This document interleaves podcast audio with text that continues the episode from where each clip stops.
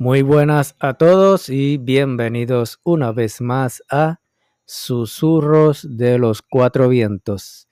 Y este quien les habla es Nicolás, mejor conocido como Nicoderius el Caminante.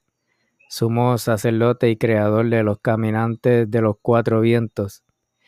Hoy voy a hacer un podcast un poquito más light, eh, ya que llevaba un par de semanas que no había publicado, pero estamos por aquí utilizando una laptop eh, reciclada, ya que la mía está teniendo unos problemas técnicos y en lo que se soluciona, pues estoy utilizando esta este, de reemplazo.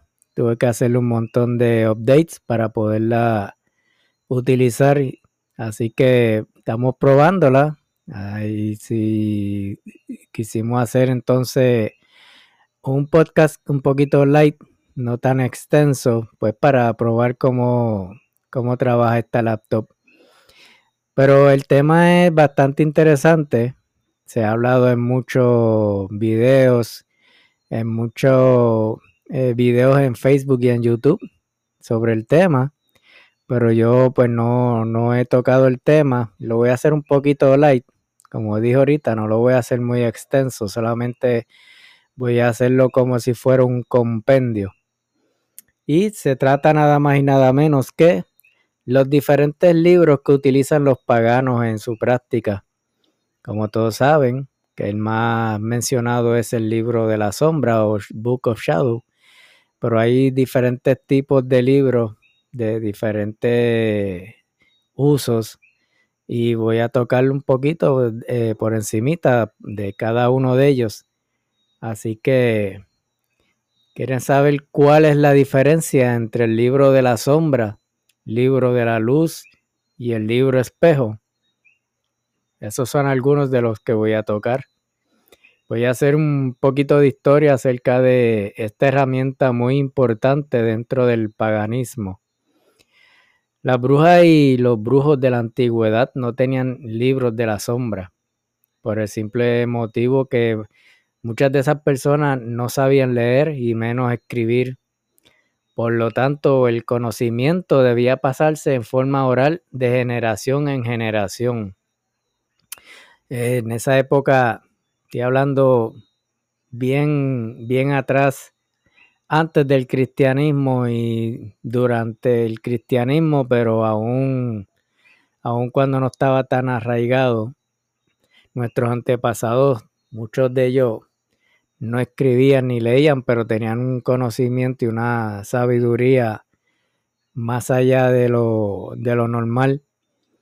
Y pues lo que hacían era que se reunían en círculo con los eh, descendientes y comenzaban a, impartirle su conocimiento eh, de forma verbal. Así que este como vivían en los campos y solos en las tierras cultivando, criando animales en sus granjas o a veces cazando, pescando, depende del área donde, donde residían, en esos poblados pequeños, muchas veces alejados de, de otros poblados. Nos estamos remontando a la época medieval o mucho antes, como dije. Vamos a recordar que la educación no estaba al alcance de todos, sino disponible solo para personas importantes, como de clero, los médicos, artistas, reyes, este, de la, de la alta alcurnia, como decimos, ¿verdad? Por consiguiente, era muy raro encontrar un libro antiquísimo que se fuera a considerar libro de la sombra y que provenga de, de tradición de generación en generación, de familia o joven. Así que quizás algún diario o cuaderno de notas, puede ser que haya habido por ahí cartas que se hayan quedado como recuerdos de algún familiar, pero con la misma estructura de un libro de sombra que todos soñamos, no, no creo. No creo que, que haya sido tan frecuente Sí puede haber alguno que otro, pero la mayoría no. Todo era verbal.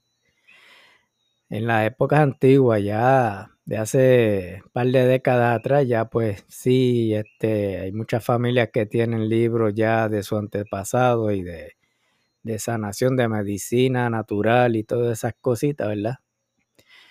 Otras cosas son los famosos grimorios de Alberto el Grande, de San Cipriano y etc., que eran cuadernos de alta magia eh, que circulaban clandestinamente en épocas pasadas, diferentes tipos de magia, de alquimia, eh, magia de todo tipo.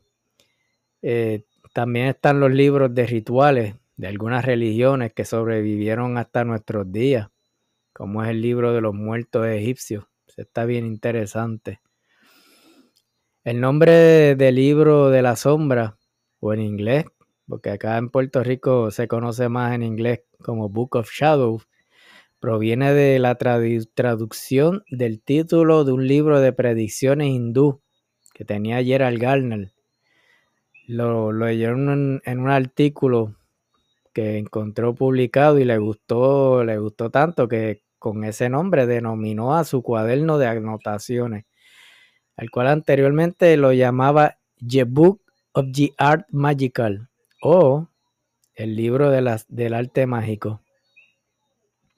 Voy a aclararles que el contenido del libro de Garner en un principio fue una copia casi idéntica de, de, otras tradiciones, especialmente de, de, la Otto y de los libros de Crowley.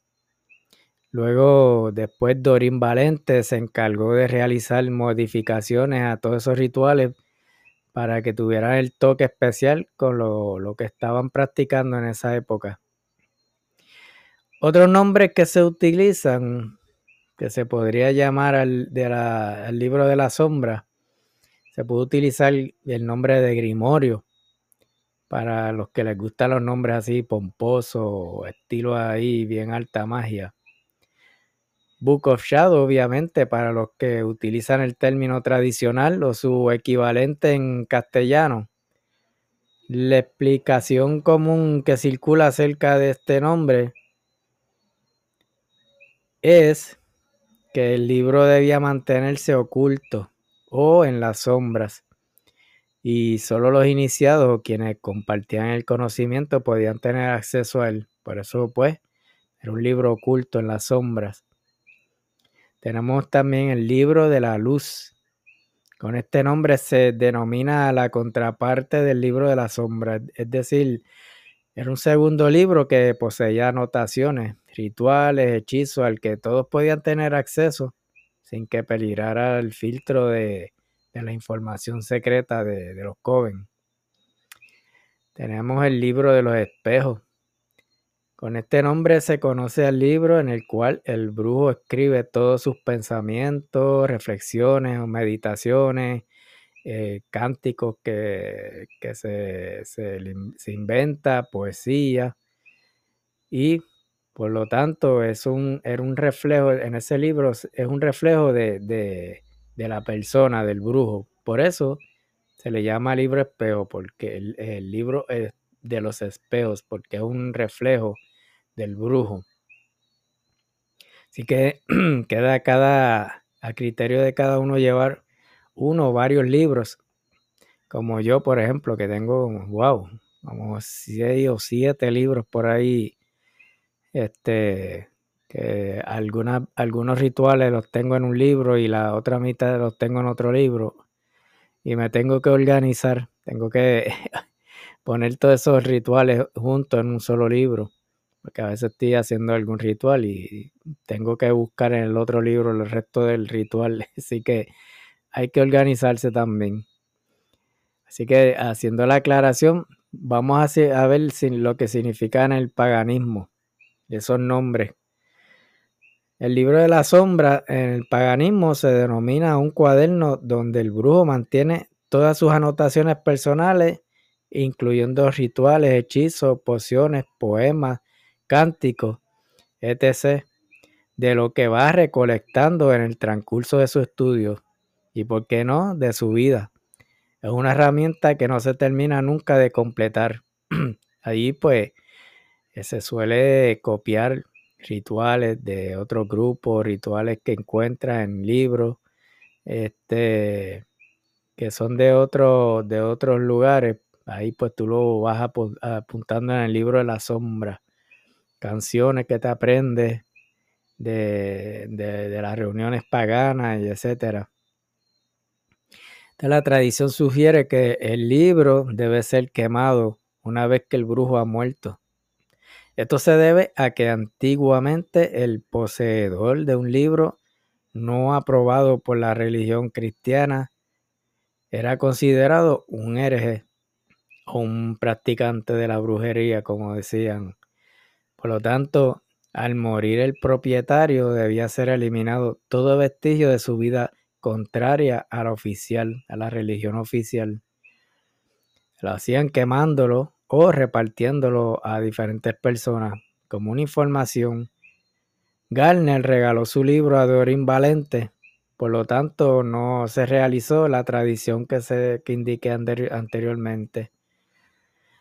Y si bien en, en YouTube existen muchas sugerencias de cómo confeccionar nuestros libros de la sombra, e incluso cada tradición enseñará su método lo puedes conseguir en YouTube, en, videos de Facebook, en TikTok, los famosos brujitos de TikTok.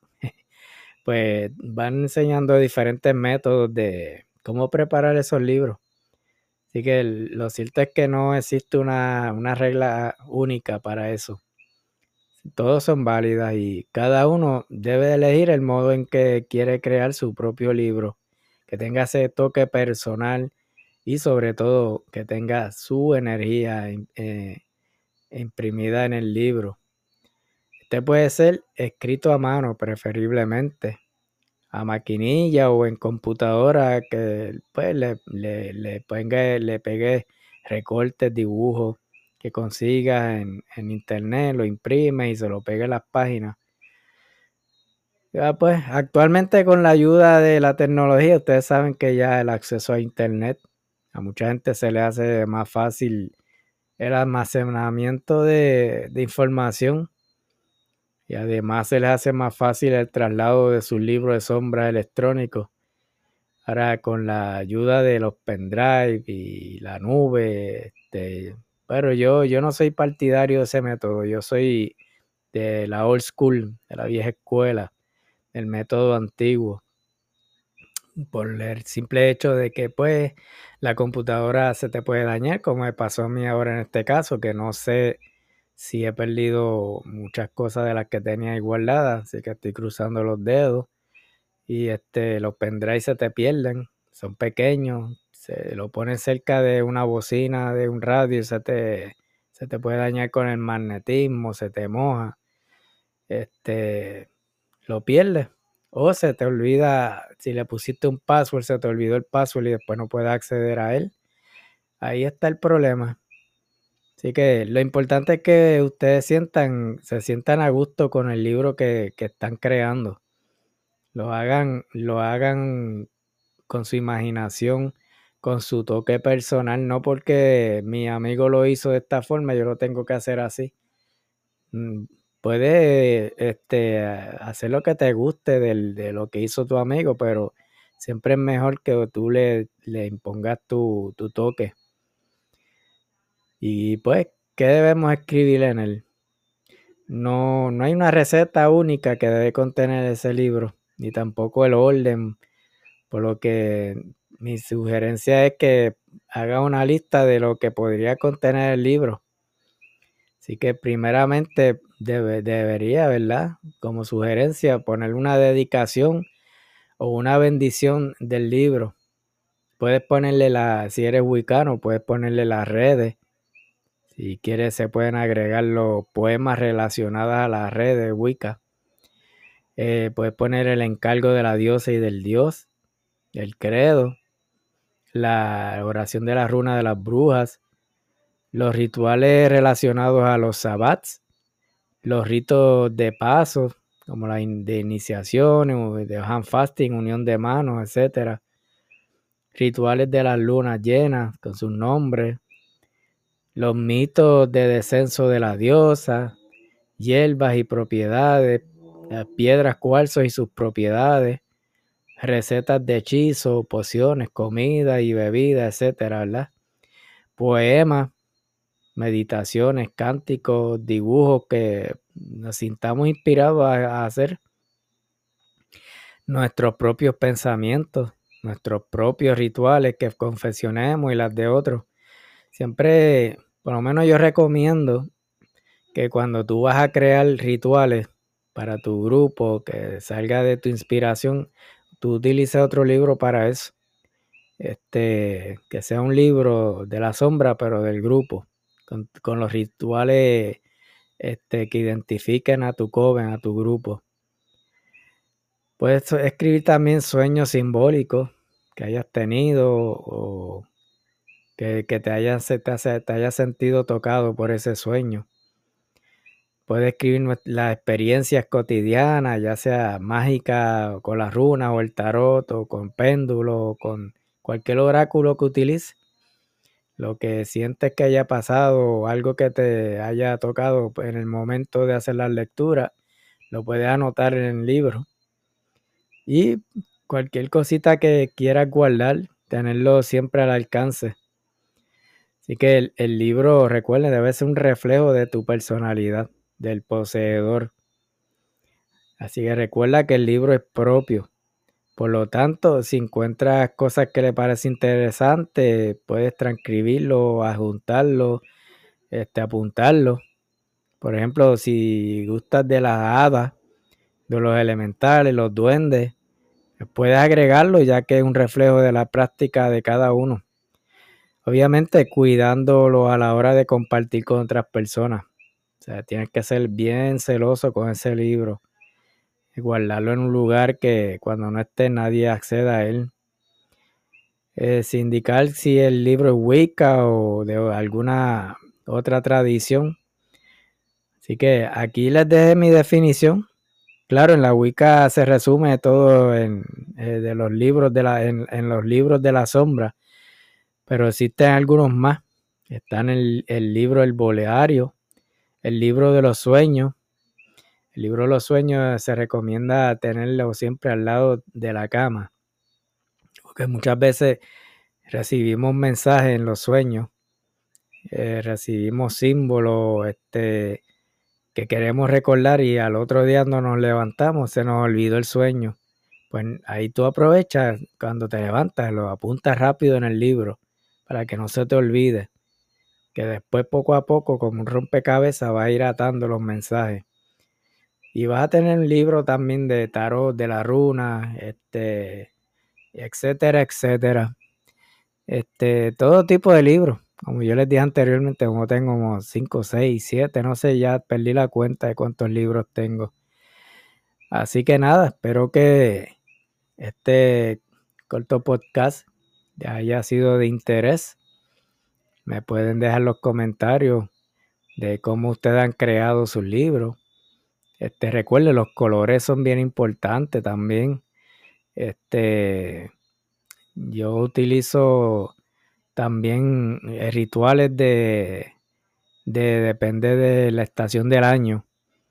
Y si voy a trabajar unos rituales de, de otoño, pues como la puerta del oeste es la que está abierta, el elemento es agua. Pues puedo tener el libro azul, color azul, y con, toques anaranjados.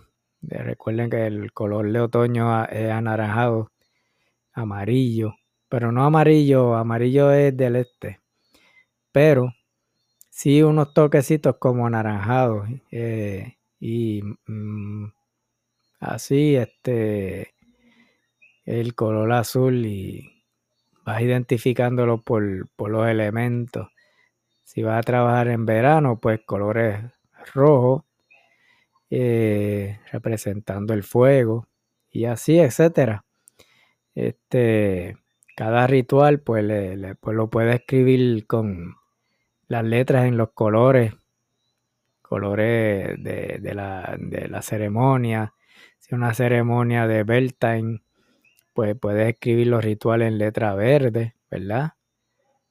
Aunque el elemento es aire, que es amarillo, pero Eh, se trabaja mucho con, con, lo, con el Veldor, con el dios verde, Greenman, que, que el Nunos. Así que te pueden tomar ideas, pero todo como salga de, de su imaginación. Así que nada, gracias. Gracias por escucharme una vez más. Este, espero pronto venir con algún otro tema y no tardarme más de un mes en publicarlo. Y nada, y recordándoles que estamos también a través de diferentes páginas digitales. Estamos a través de Facebook con mi clan, el de los Caminantes de los Cuatro Vientos, la página Caminantes de los Cuatro Vientos, está el grupo Caminantes de los Cuatro Vientos. Tengo una página en, Facebook eh, que es un poquito controversial, se llama Nicoderius con mi nombre, Nicoderius, N-I-K-O-D-E-R-I-U-S, Nicoderius. Es una página pequeña, tiene pocos seguidores, pero ahí yo publico mucha información un poquito controversial para muchos, incluso para algunos paganos les resulta un poco incómodo lo que yo publico ahí pero es una página para gente de mente abierta y con deseo y sed de aprender, de evolucionar, de, aprender algo más que no se enseña en muchas escuelas. Pues ahí yo entro de lleno este, en esos temas de los orígenes, de los orígenes de los dioses, de las divinidades, quiénes son en realidad, cosas así. Así que si les interesa pueden pasar y darle seguir y me gusta y van a ir viendo diferentes temas así un poquito controversiales. Puedo entrar hasta en, en temas, este, ¿cómo les digo? Este, conspiranoicos. Pero a veces los temas conspiranoicos tienen una raíz de realidad. Cuando el río suena es porque agua trae, ¿verdad? Y no es para hacerlos creer, pero sí para eh, ponerlos a pensar. Ese es el motivo de esa página. No pretendo que crean todo lo que publico, pero sí eh, mi intención es ponerlos a pensar. En YouTube estamos a través de Susurro de los Cuatro Vientos, que se llama igual que el podcast. Y pues, está bien, también está un canal eh, que tiene que ver con esa página que les dije. Se llama Nicoderius el Caminante. Eh, tengo poquitos videitos ahí al momento, pero son así, con temas un poquito fuertes este, para, para despertarlo y sacudirlo y sacarlo un poquito de la zona de confort. Hoy estamos también a través de Instagram, Caminantes de los Cuatro Vientos. Así que están invitados a seguirme. Ah, tenemos un, web, un web eh, que se llama Caminantes de los Cuatro Vientos. También pueden entrar de la, de la Wix. Y ahí este, se publican muchos temas. Estamos publicando varios temas así interesantes. Este, mi esposa es la que está encargada de la página web. Así que la estamos todavía configurando, pero ya hay bastantes publicaciones que pueden entrar y leerlo. Así que gracias. Están invitados los demás paganos a, a compartir en este podcast si les gusta y les interesa de que compartamos y tengamos intercambios de ideas, de filosofía, que me gusta filosofar mucho pues nos avisan y caemos allí, montamos los micrófonos y, entramos en diferentes temas. Así que saludos a todos, dándole las gracias por escuchar. Y como siempre decimos, en todo lo que vais a realizar, que el viento siempre sople a su favor. Y hasta la próxima. aho